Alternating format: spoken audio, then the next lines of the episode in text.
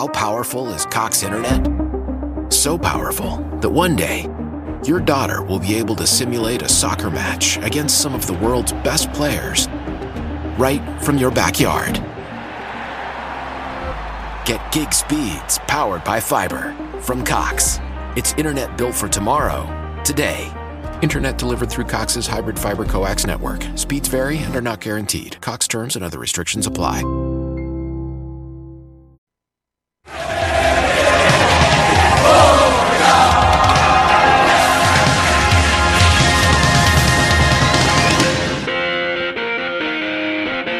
Please close your eyes, turn around, and count to nine. When you open them, I will be gone.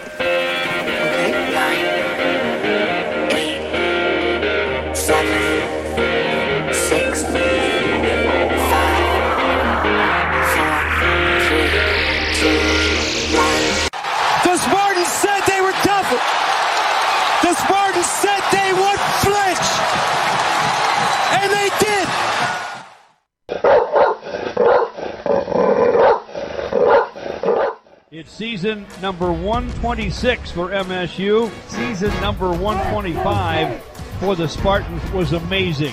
What do you do for an encore? I want to find out who I am. I want to find out what I got. That's why I came to Michigan State. So I want to find out what I got. There's only one way you can find out, guys. Though.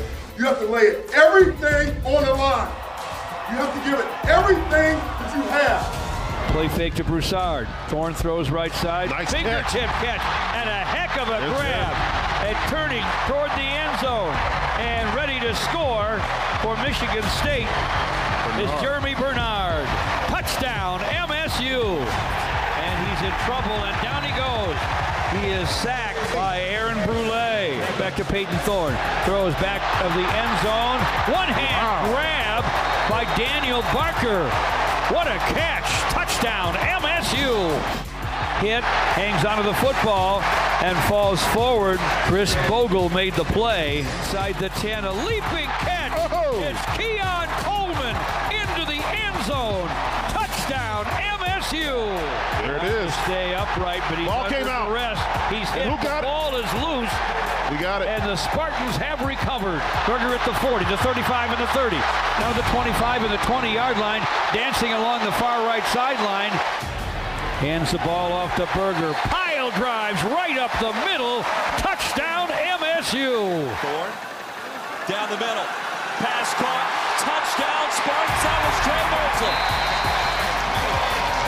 43 yards out and 17 in green and white. There's Salopek being pressured. Oh, oh, man. And he shakes away. But Jacoby Windmon has him for a sack anyway. Spartans win it 35 to 13. I love this football team. I mean, this, this team, man, like, listen, we have a chance to be really, really good. Again, this is just the beginning. That's not the end. This is one game. We're 1 and 0. Okay? And then we're going to go, we're going to the next one.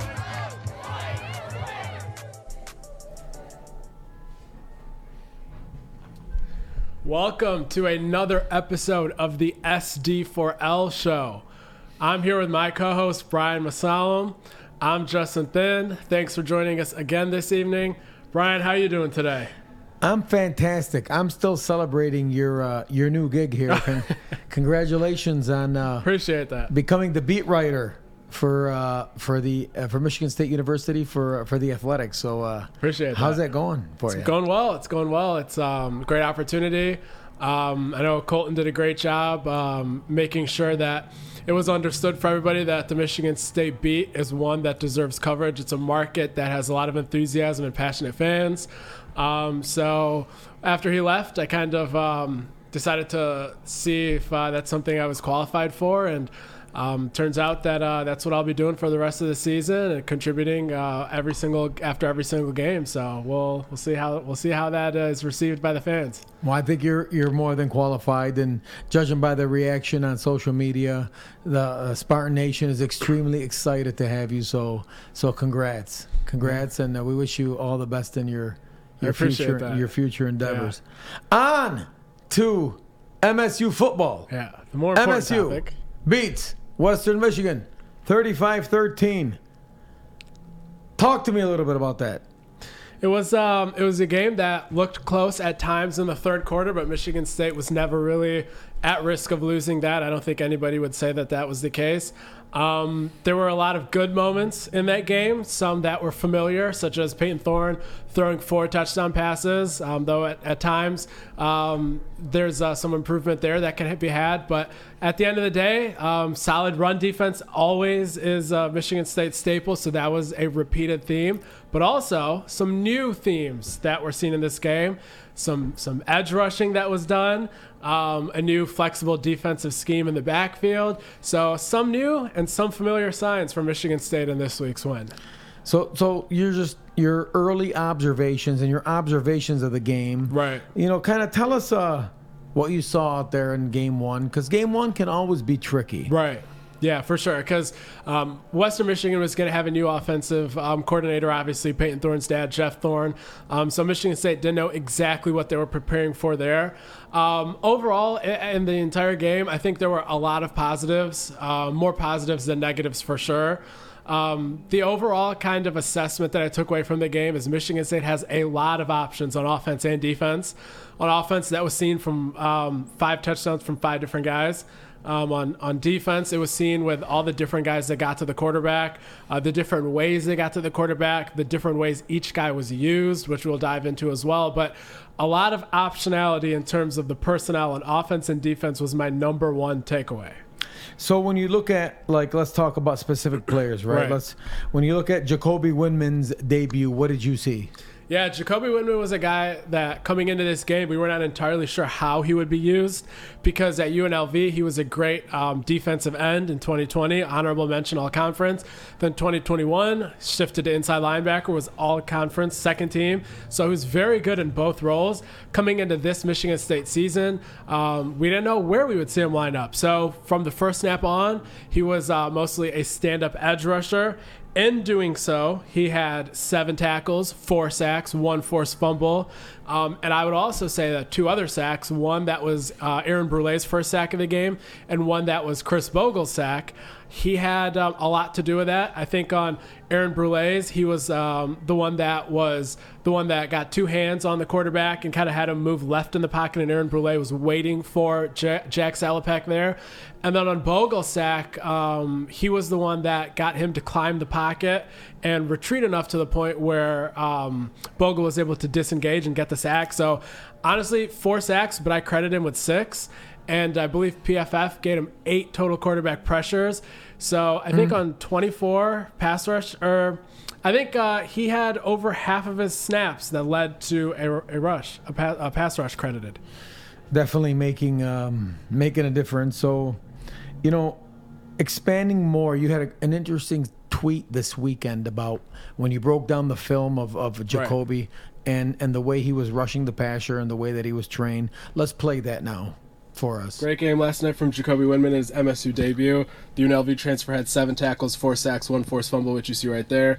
He used a variation of the ghost move, as you see right there, with the duck under. Um, didn't use the long arm that Robert Mathis and Von Miller and some of those guys used, but had a lot of success with it. And um, I think you can credit that to Brandon Jordan, MSU's new pass rush specialist. But also, um, Jacoby has always shown a great deal of athleticism and bend going back to his UNLV days. In 2020, he was an All Mountain West Conference honorable mention defensive end before he then moved to inside linebacker and was all, all Mountain West second team. So you see a lot of versatility and athleticism from him. I expect him to have a great year for Michigan State, and he has a wide array of pass rush moves that um, he's added to his arsenal since transferring. Very, very good insight. You've been high on him from day one. You've talked about how you from day one. You've talked about how MSU should use him. Yeah. And uh, you know, obviously he came off the edge. You've been training under Brandon, and um, when you watch the tape on him, when you look at it, what jumps out at you? I think the fact that he just looks different and he passes the eye test was the very first thing I saw. Um, I think December 2nd was my first tweet on Windmon. I think I went back to look at the record there. Um, back then, before he even committed to Michigan State, I think that what I saw from him at UNLV, the way he moved sideline to sideline at inside linebacker, but then put his hand in the dirt and led the team in sacks um, while looking just apart, if you look at him physically, I think I just saw a guy that Michigan State hasn't had someone like that here in a while. I don't think I put it that way uh, back at that point. I wanted to see how things would translate in camp, and um, I think the proof is in the pudding now. I think um, he's, he's a special special breed. Just got to stack them. You got to get better every day, right? So Jacoby's uh, set to join us later today, but uh, Cal Haladay, huh? Ten tackles, Yeah. all over the field. Thought he flashed. Thought he showed some speed. Yeah, What were your takes on that? Yeah, Cal Haladay, just as reliable as they come. Um, last year, as a redshirt freshman, had um, obviously a breakthrough season. He was All America, All Freshman. And um, he was a guy that, once again, 10 tackles, flying all over the field. He's going to be huge for Michigan State this year, especially with Darius Snow out. We'll talk more about that later. But just a solid guy they're going to count on a lot. But um, I think uh, somebody else that had a great game, Brian, uh, Chester Kimbrough. He's a solid, solid cornerback in the slot. He's a guy that um, last year um, was uh, improving ever so slightly every week, but some injuries here and there. And a lot of fans were excited to see how he would look in a new role this year. As we had previewed throughout the, the offseason, Michigan State was set to move into a more NFL type of 4 2 5 where the nickel is no longer a thumper, it's a slot corner, a true coverage guy. And uh, that's Chester Kimbrough. Um, I was looking at the analysis of, of what he kind of had in terms of his performance, and he was targeted six times. He allowed only one completion for 12 yards. And with him being the slot corner, and Western Michigan's best receiver, Corey Crooms, lined up in the slot over 75% of the time. Mm. That kind of tells you most of the game he was covering their best receiver, and he gave up one catch on six targets. I think he was one of the most underrated players from that game, if you ask me. Because it was quiet. Right. Because it was quiet and Yeah. because there wasn't any plays in mm-hmm. which the PA announcer could announce his name. But when Exactly. you watched the tape, he jumped off at the on, on the Yeah. tape and, and did a phenomenal job. Um, you know, we had Jayden Reed on a couple weeks ago and he talked about who would surprise us. Yeah. And who did he say? He said Ben Van Sumeren. And who had a hell of a game? Yeah, Ben Van. You saw him flying around uh, sideline to sideline. Uh, running backs, uh, as you see there, wide receivers on jet sweeps, quarterbacks leaving the pocket. None of them could get past him on, on most accounts. And he's a guy that always had that athletic side to him, but he seems to have really, really tuned up his agility. Um, always been a, a workout warrior, but has added a new dimension to his game. He is a guy that is going to be huge for Michigan State also now that Snow is out. And um, I think the, the stuff you saw from him tools wise, that's not a flash in the pan. Those are translatable skills that can yield production against any competition that is on Michigan State's schedule. So I don't know if he'll go ahead and rack up 11 tackles once again, but he has some skills that Michigan State's going to need, and I expect him to come up big for them throughout the season. No question. I mean, he flashed and he, he lived up to the billing. It's interesting, right? When there's media hype, there's TV hype, and then there's players watching everyday practice, right? Watching guys flash in practice. Yeah. And I think Jayden hit it, hit the nail on the head. Yeah. When he talked about uh, uh, Van Sumeren. So we're excited to see him develop and grow as the year goes on. Yeah. Let's talk a little bit about Jalen Berger. I thought he had a fantastic Oh, game. Yeah, you see uh, Jalen right there on the screen. He's a guy that uh, we knew had the more uh, power, um, strength kind of um, skill set out of the two transfer running backs. At Wisconsin, he was known for always having the correct decision making in terms of which hole to hit. And he would go ahead and get every yard that was blocked for you and nothing less. No nice waste of time dancing. Um, so he's a guy that went ahead and showcased that this week. And uh, he had a great jump cut in uh, the fourth quarter at about, I think, the eight minute mark. And uh, he took a, he took a ball uh, 50 yards. Uh, that really added to his production. He finished the game with 120 yards and a touchdown on just 16 carries. Um, he's a guy that just, you know, he's going to be not wasting any holes. He's going to go ahead and get you every yard that's blocked for, like I said. So um, I'm excited to see how him and both uh, Jarek Broussard uh, go ahead and have some production when the holes are maybe a little smaller against Big Ten production. I would say that Broussard is the guy that has a little more wiggle, a little more bounce.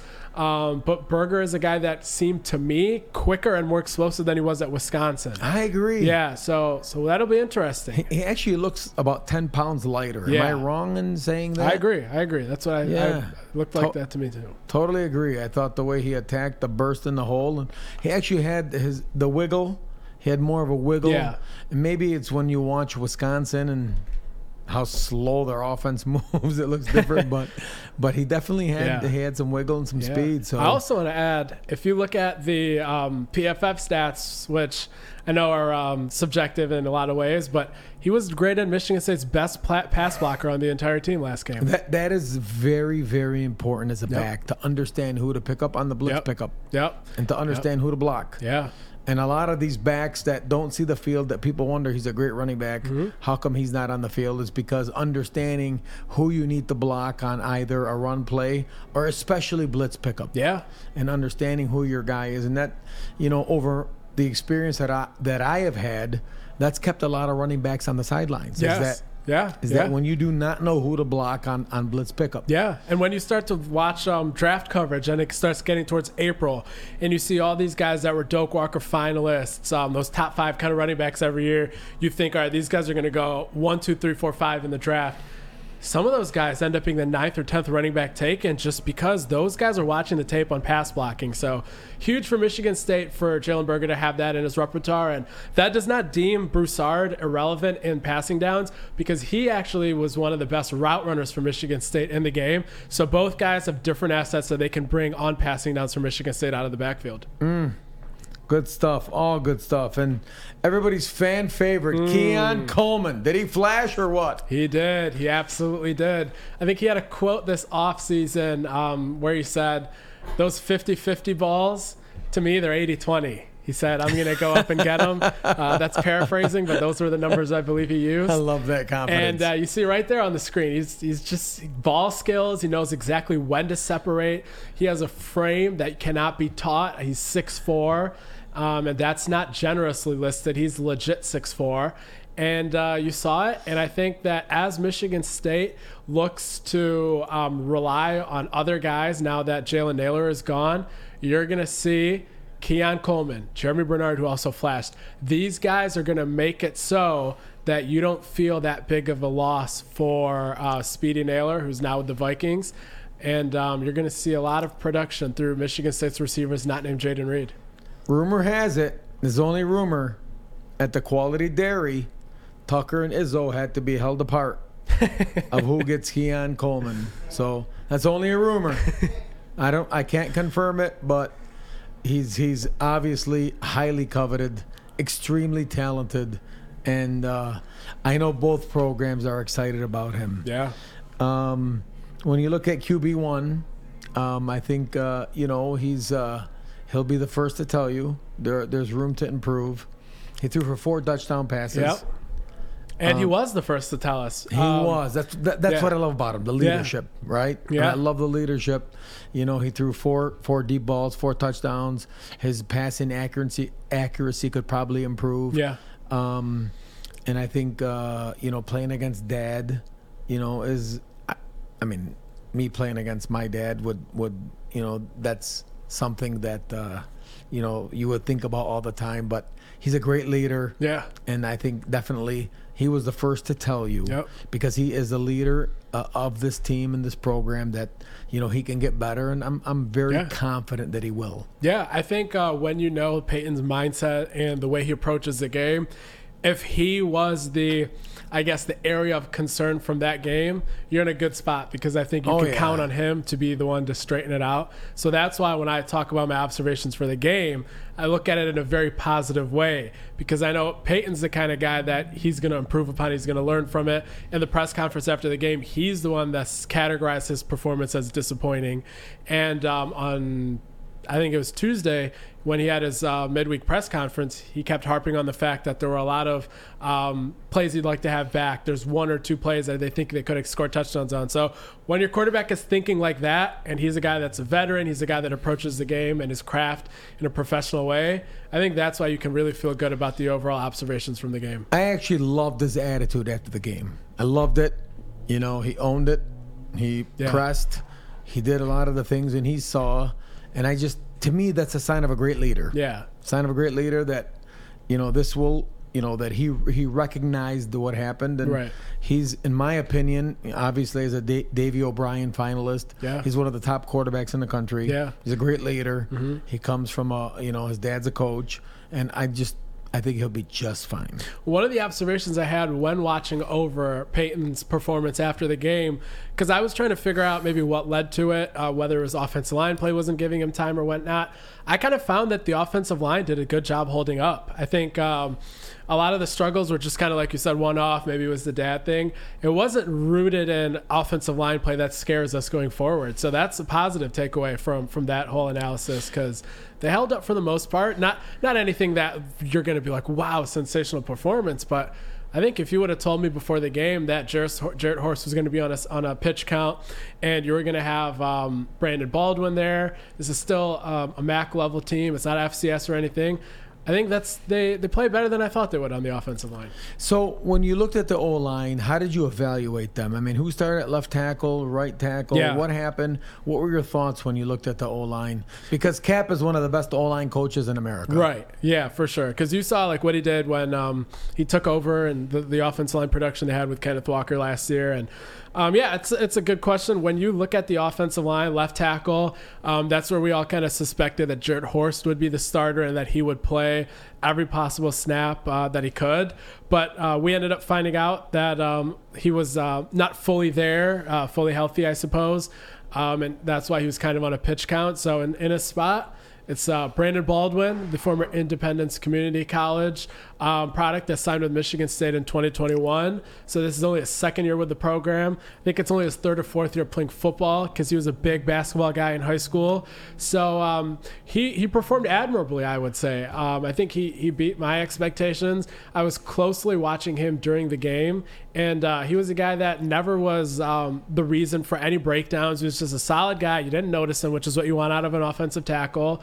Um, and then beyond that, the moving from left to right, you had uh, J.D. Duplain, who was as solid as, as it gets. I think he was Michigan State's highest graded offensive line blocker. Nick Samac, same thing, very, very solid.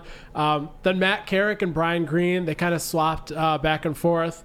Um, nothing um, off the charts there, one way or the other. So I guess um, you'll take that. And then uh, Spencer Brown at right tackle. He's going to be Michigan State's starting right tackle, playing every snap where he's healthy, and no complaints there either. So, like I said, um, nothing remarkable. But if you were, were to ask me how I would have expected them to do if Jarrett Horst was on a pitch count, I would say that they performed better than what I would have thought. Hmm. Good to know. Very good to know. One fan is asking what ice cream flavors were Tucker and Izzo ordering. Butter pecan. Just so you know.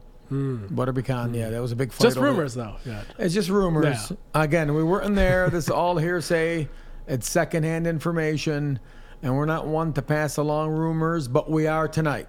So we're gonna get it all cleared away. We might have an update next week, actually, for you. So that's what we want. But uh, talk talk a little bit of MSU, the MSU transfers and freshmen. Yes. Shined.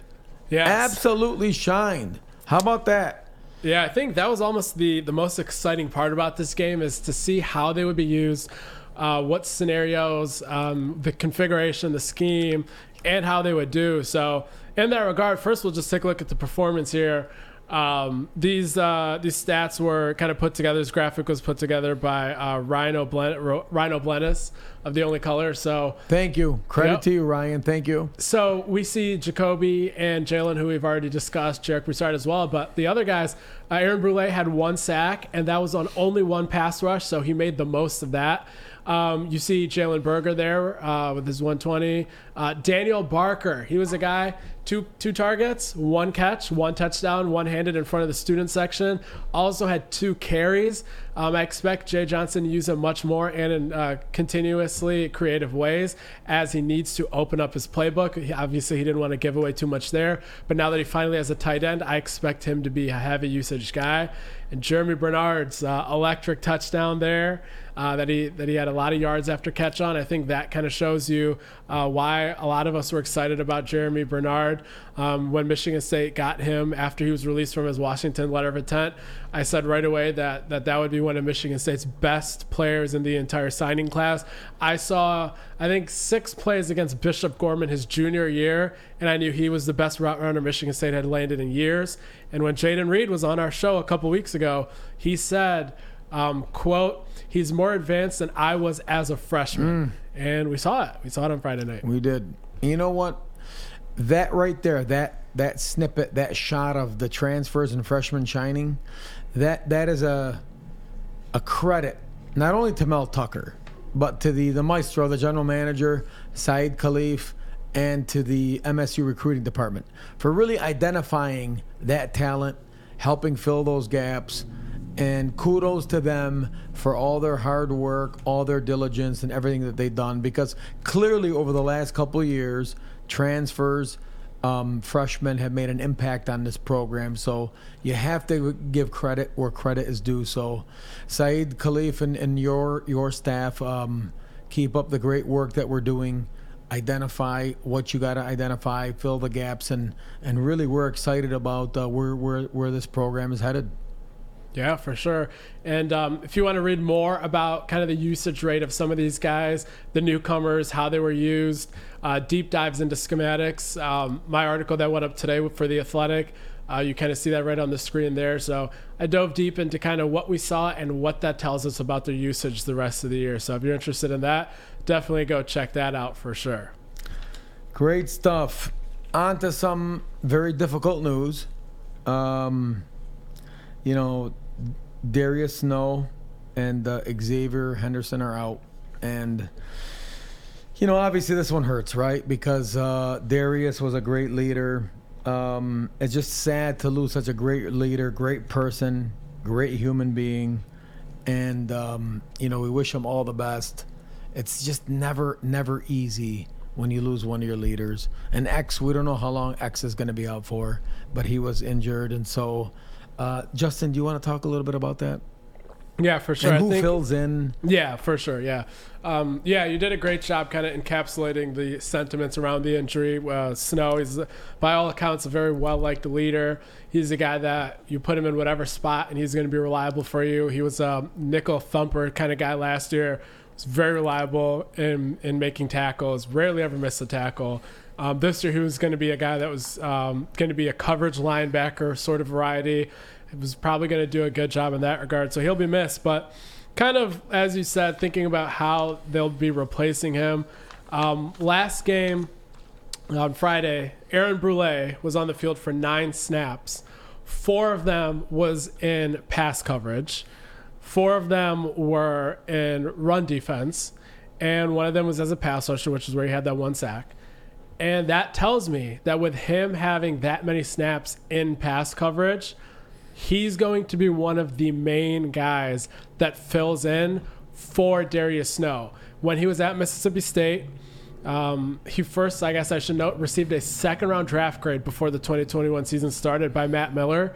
So, very good player who had a slightly, um, I guess, season that didn't meet his expectations, but at the end of the day, this is a guy that has tape of him being good in coverage, and you saw the tendencies Michigan State used for him, as I just said. So he'll be one of the guys that I think will be replacing Darius Snow's snaps as a coverage linebacker, inside linebacker, even though he has the pass rush skills. But he'll be able to utilize those when Scottie Hazelton dials up a blitz still. He's not just going to be a coverage guy. And uh, like we talked about earlier, Ben Sumeren is another guy that I think can can has he has the athleticism to do it. So I think uh, they right now have the depth, and I think they'll be able to to tread water there. How about Jaden Mangum?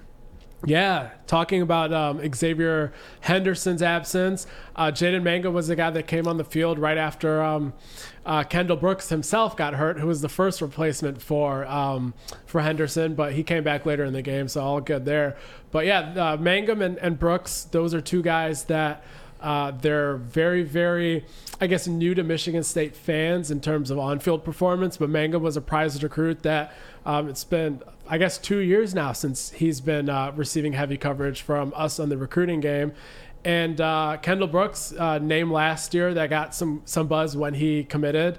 Um, he's he was an FCS DB, but he was a guy that in his tape he hit people, and uh, you saw that you saw that in, in the game. And I think he's going to be the guy that'll be starting for Michigan State. If I had to handicap it, he'll be the one uh, starting next to Angelo Grose back there uh, for Michigan State. So we'll see. We'll see how he does in coverage. I think he had uh, a more impressive tackling performance than a lot of us expected. I don't recall exactly how he did in coverage, but I think Michigan State should be fine with him filling in at safety there, and then Jaden Mangum be the next guy off the bench. Good stuff. On to the Zips. Four o'clock Saturday. The Akron Zips invade East Lansing, Michigan. Um, when we talk about Akron, who kind of had a rough stretch playing against St. Francis, um, you know, they looked to be in serious trouble last week. Yeah. Um, when you watch some of the tape, um, you know, Akron quarterback DJ Iron threw for 273 yards, two touchdowns, zero INTs. You know, they got a nice transfer and former Pitt wide receiver Shockey uh, Louise on eight receptions for 102 yards. Uh, you know, Cam Wiley carried the ball 21 times, 85 yards and two touchdowns. You know, obviously we need to take away the run. We need to control the line of scrimmage. It doesn't look like that uh, up front defensively Akron is uh, um, as formidable, but you, you know you never know, Yeah. right? I mean, you never know. Hopefully Payton uh, can have his way. We're hoping that the offensive line can show improvement, and uh, you know this is a good test here leading up to the Washington game, and kind of right. Your biggest improvement is from game one to game two, and being able to tighten the belts and, and correct some of the mistakes and get ready before that uh, that trip out west. What are your thoughts on this game? I think um, you put it well. It's a it's a good primer for the Washington game because this is where you should be able to iron out your final kinks that you might have. Um, and what you're going to see is Mel Tucker uh, preached about after the game. He didn't like the cramping. There were some miscommunication issues. Things of that nature, I think, should be fine tuned before this game. And um, everything should be seamless in that regard before they go over to Washington and play the Huskies. And um, also, you should be able to stifle the run against these guys.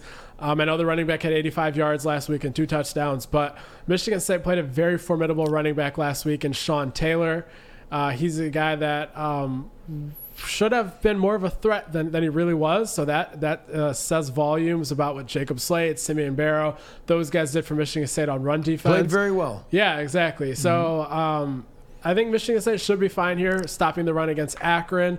And if the Spartans are as good as a lot of us think they are, this is a game where they should have it in hand.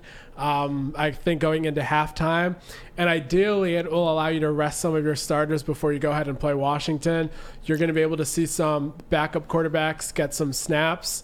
Um, I expect Katin Houser to get um, quite a few snaps in this game if it goes to plan. So this is a game that should should be exciting in terms of some observations on guys we might not get So, to see. so when you watch the O line and you watch the secondary, what are your thoughts on those two position groups? I think one thing I want to say about the secondary, um, when you look at a certain stretch of last week's game, they looked worse than they really were. I believe it was the last three drives of the third quarter and the first drive of the fourth quarter. The game was at its closest point. And the game log, if I'm recalling correctly, went Michigan State missed field goal. Then Akron got the ball. They converted a third and seven on that drive, went ahead and kicked a field goal. The next drive, Michigan State had a three play punt, a three and out. Then Akron got the ball back and they converted a third and 10 and a third and eight. So, in that two drive span from Western Michigan when the game was at its closest, the Spartans gave up three third down passing conversions on third and long. Michigan State fans are thinking, oh no, same issues as last year, right? But if you take a step back and you forget the fact that those issues were accentuated because they happened in close occurrence and when the game was at its closest, and you zoom out to the overall game, Michigan State gave up 33% of their third down um, conversions all game. Last year, that would have been good for 13th in the nation, right above Cincinnati. That was in the college football playoff. So the secondary was not bad. I know that part of the game, those occurrences and quick succession, made it look like that, but they were they were pretty solid. Wow, that's um, good intel, good insight. Always a pleasure. Um, so we're ready for the zips. We nice, you know. I don't want to call it a tune-up because football can turn on you, but we need to get ready for Washington and clean up, um, clean up some things. So we're excited for that. So now it's time for Owens MSU Athletics 360 update, where we talk about every sport MSU related. What up, everybody? It's time for Owen's MSU 360 update, where we give you the look around all Michigan State athletics. Let's dive right into it, starting with volleyball. Michigan State starts 6 0 for the first time since 2012. MSU won their matches 3 0. They beat Navy 3 1 and VCU 3 2. Rebecca Poljan was named All Tournament Team MVP. Evie Duzema and Meredith O'Gorman were named to the All Tournament team as well. MSU had 17 aces against Navy on Friday, which were the most for MSU in a match since 1983. And now flipping over quickly to men's soccer on Thursday, Western Michigan took down MSU at DeMartin Field 1 0. And then on Sunday, MSU fell to number 14 Akron 2 0. Now over to women's soccer. On Thursday, MSU took down Dartmouth 4 1. Rudy Diodati, Cameron Evans, Rania Senhaji, and Jordan Wickus all scored for the Spartans. On Sunday, MSU fell to number 11 Arkansas 1 0 in a really close match. Now over to field hockey. On Friday, MSU went on the road and took down UC Davis 5 2. Georgia Davies, Meryl Hanson, and Ellie Rutherford all scored. Hannah Jarvie had a pair of goals as well. Then Sunday, they fell to Stanford 1 0 in a shootout. Until next week.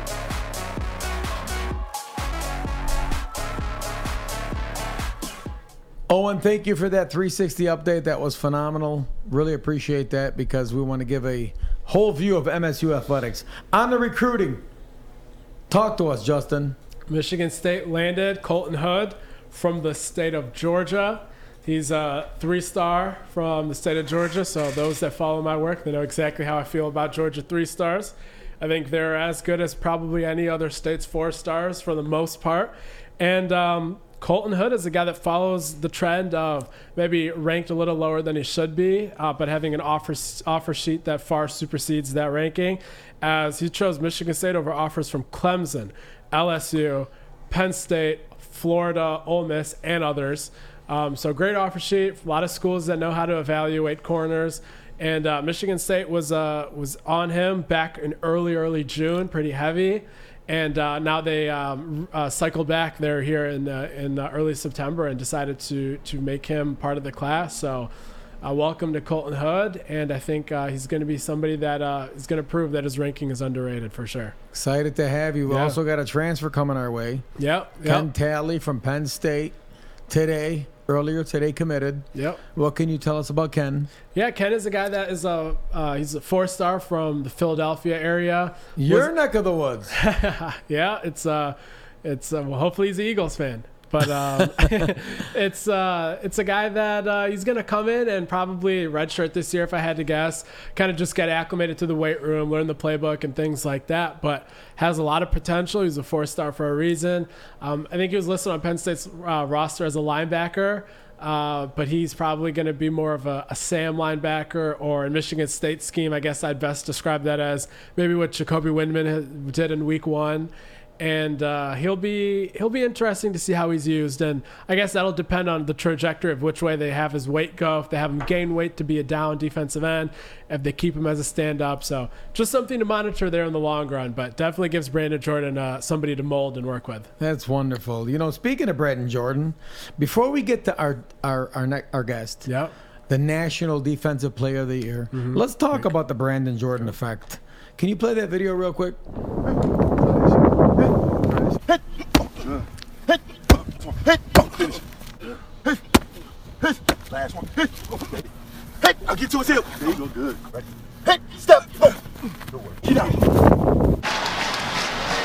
was the guy after it oh. rotated around on the ground a few times. Kimbrough, Chester Kimbrough comes in and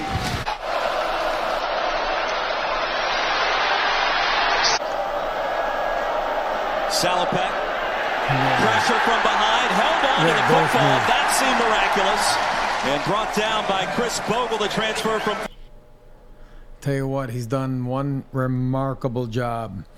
You know, be- tell us a little bit about when you what you view when you watch our DNs and the way they rush the passer. What's different this year from last year? Yeah, I think you see a wide array of athletic pass rush moves. Um, even Aaron Brule's one pass rush where he got the sack, he had a spin move that you need to be a next level athlete to execute on defensive That's end. an NFL move, you Yep. ask me. Yep. And Jacoby, you saw the ghost rush, you saw um, the duck under, you see the long arm at times. These are these are moves that Brandon Jordan has been working on with Jacoby since he was in high school. The video you saw, the first half of that, working outside on the grass, that was uh, Brandon Jordan working with Jacoby um, back when he was in high school. And you saw Jacoby have some of those rush moves at UNLV. They're not all new from his Michigan State tenure, but I'd say that they come from Brandon Jordan in a lot of ways because you see BT's NFL clients using them. And uh, I think it's undeniable the effect that, that BT Jordan has had on Michigan State almost overnight. He um, he couldn't have had a better uh, product on the field from his guys if you if you if you wrote it in advance because he had guys that were not with the program originally. Aaron Brule, Khris Bogle, Jacoby Windmon come in here and combined for six sacks. And he's the guy that got it out of him. And um, obviously Marco Coleman, Kevin Vickerson as well. But it's undeniable the results that, that he's gotten in his uh, short time here already. Speaking of Jacoby Windmon, before we intro him, let's uh, play our intro video on the National Defensive Player of the Week.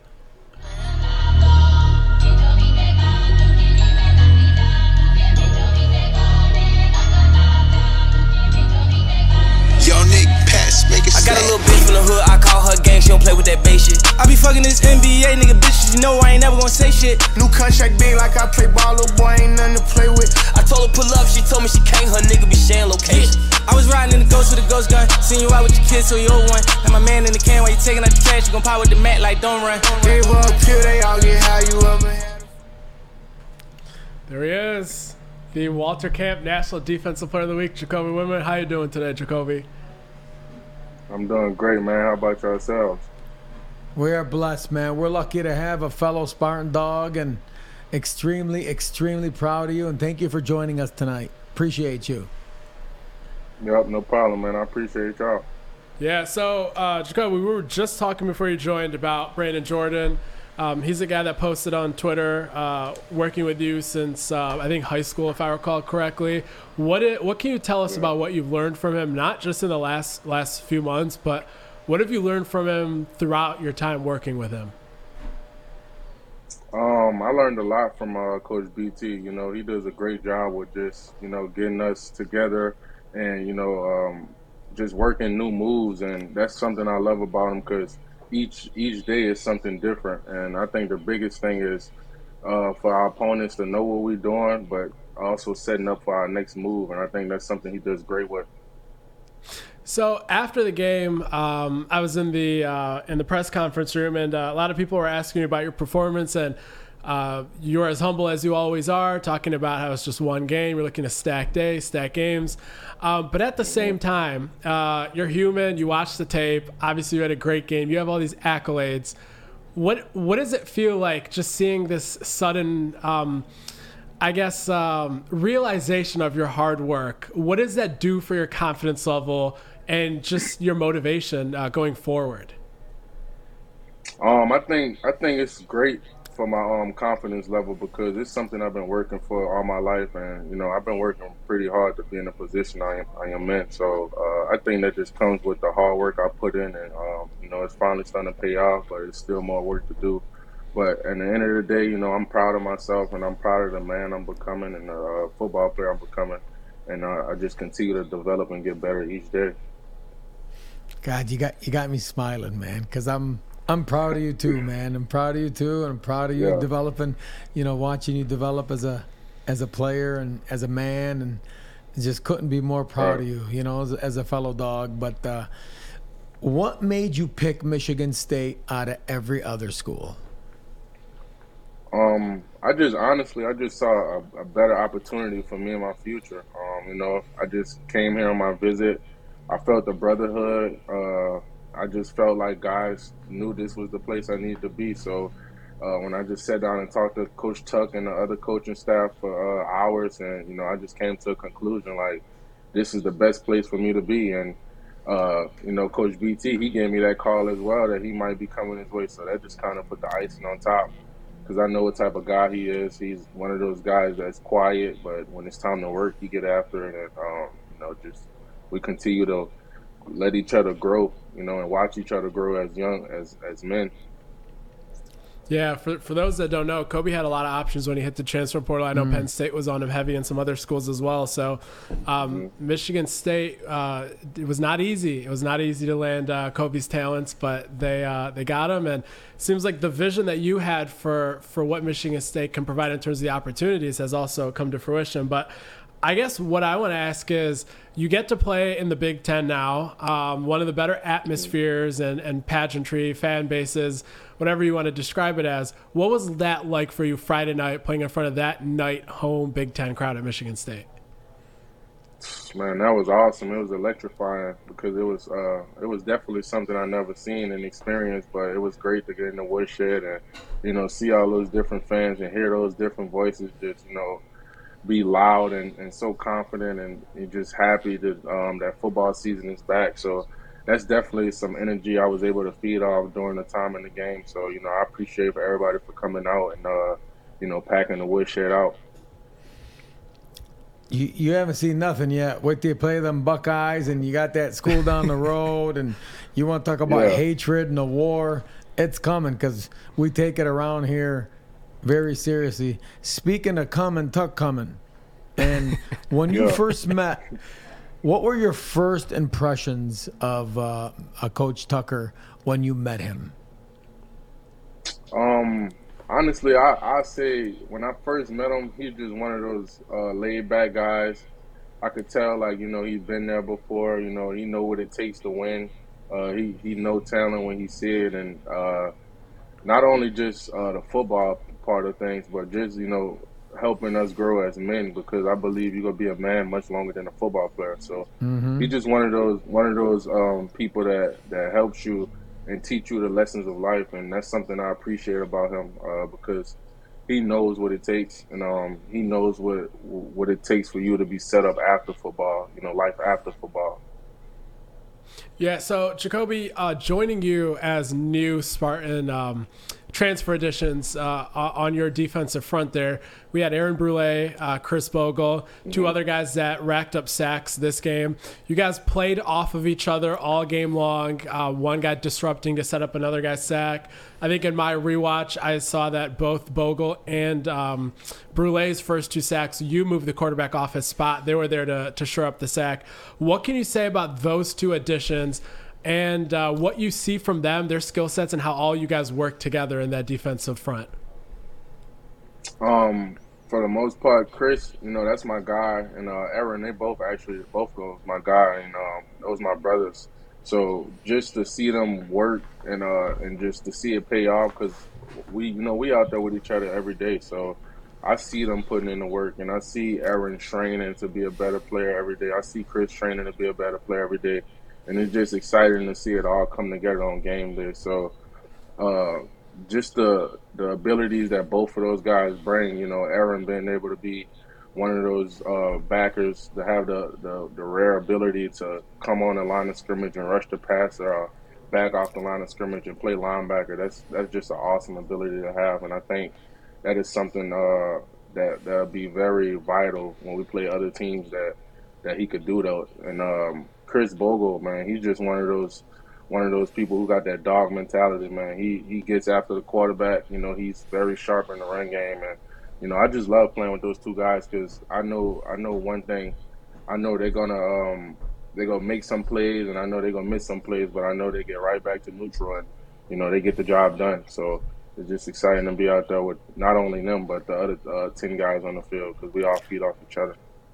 You know now you got too much publicity, right? You're gonna be drawing them double teams, and they're gonna be getting a, they're gonna be one on one on the other side, and so that's gonna happen. But uh, I want Mhm. to ask you the culture shock of, you know, leaving such a quiet, you know, podunk town like uh, Las Las, Vegas.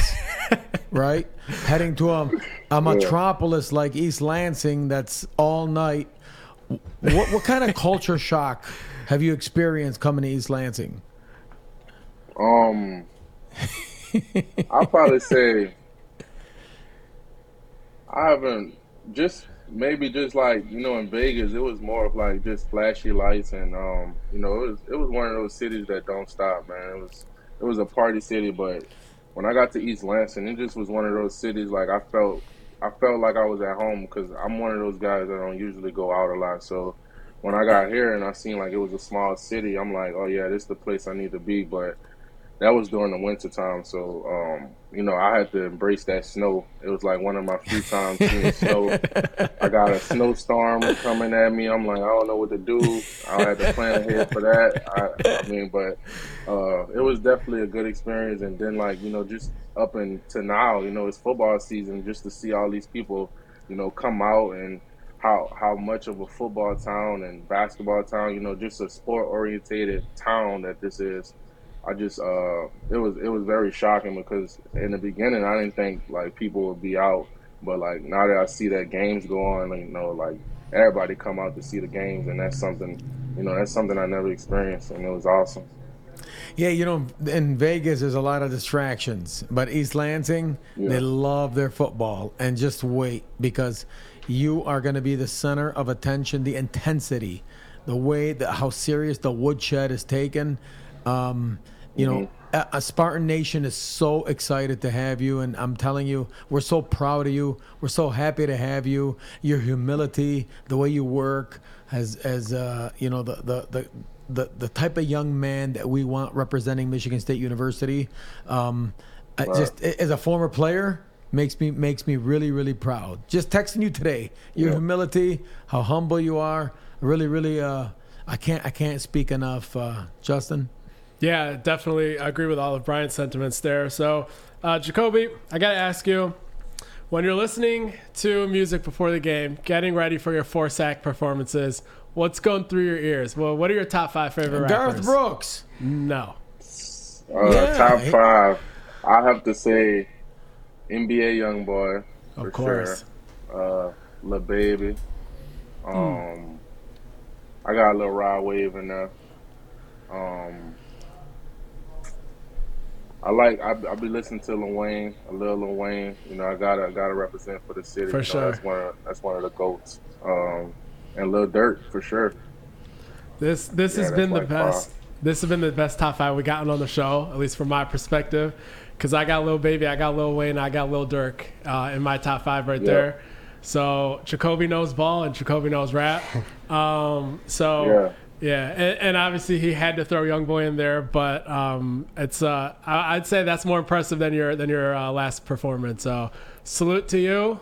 Um, make sure you get everyone hip to Lil Baby, and um, that's that's all the questions I got for you. Jacoby, we appreciate Yes, you. Well, thank you for joining us, the National Defensive Player of the Week, Jacoby Mm-hmm. Windmon.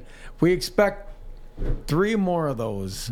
All right, this year. Yeah. We expect three more. I got more than that, man. I love that because you're. What? do- Who? Who? Who texted us today? He's three sacks away from Hutch's record. From his Hu- career total, I believe. Yeah, yeah. I haven't fact checked it myself. I haven't fact checked it, but I got a text today saying you're three sacks from uh, surpassing the, that guy down the road that was the number one overall pick for for sacks. Yeah. But Whoa, uh, whoa, whoa, whoa! We let's not give him too much credit. He was number two overall, Brian. number two Yeah. overall. I'm sorry. Yeah. So we're, well, how about we're gonna go one at a time? We're gonna face Akron, and that's all we're gonna focus Yeah. on, and and we're gonna let the, Exactly. the, the the play speak for our results. So we appreciate Thanks you a lot, joining us, Jacoby.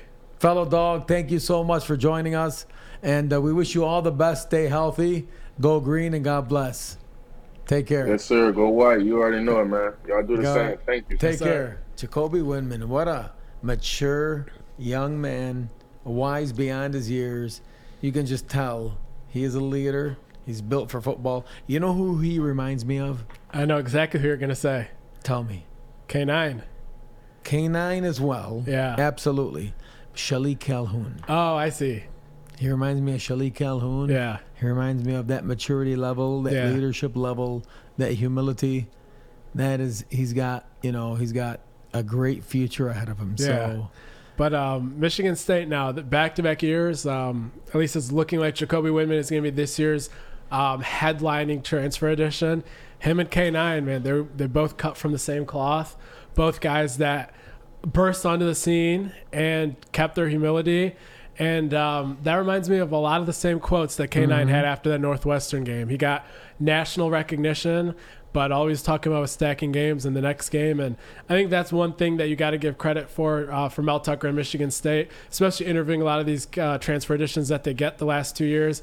Um, a lot of same characteristics in their personalities, a lot of the same humility, a lot of the same just put your nose down and work mentality. Um, even Jalen Berger, he was the other um, transfer that spoke to us after the game. He had the same thing. He, he talked more about what he wanted to improve, talked about how he was disappointed that he was brought down on one of the times, said he should have been able to put his hand down and go because that's a drill they do. Just a lot of guys that they're not looking to, to recount their success, they're looking to look forward at how they can improve. because that's the culture that Coach Tucker is building, right? It takes what it takes. Stack the days, get better, keep chopping. Yeah. The aggregation of marginal gains. How many? How many more do we want?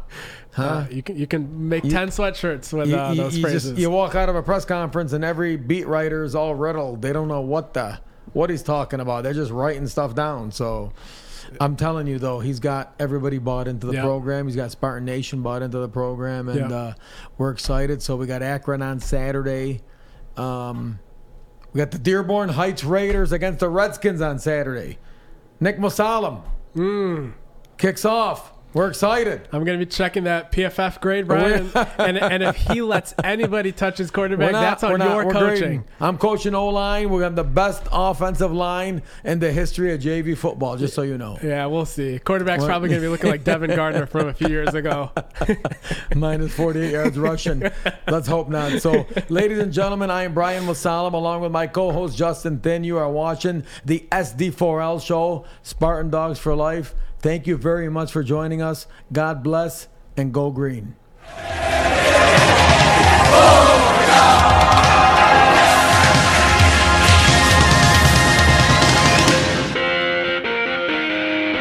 Please close your eyes, turn around, and count to nine. When you open them, I will be gone.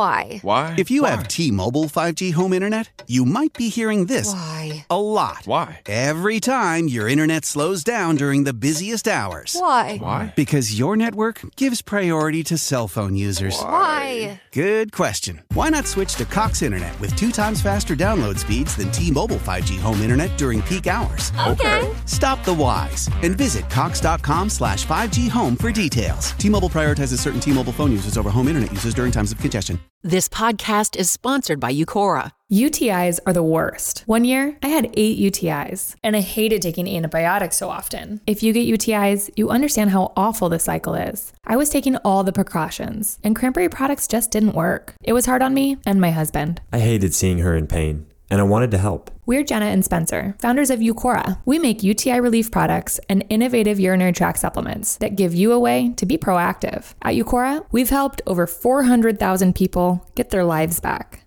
Uqora's UTI Emergency Kit helps you test for a UTI and manage your symptoms until you can see a doctor. Plus, their proactive care supplements support your urinary health from every angle. Get 30% off your first Uqora order when you text SUPPORT to 64000. Text SUPPORT to 64000 to get 30% off. That's S U P P O R T to 64000. By texting 64000, you agree to receive recurring automated marketing messages from Uqora. Message and data rates may apply. No purchase required. Terms apply. Available at uqora.com. Reply STOP to STOP. HELP for help.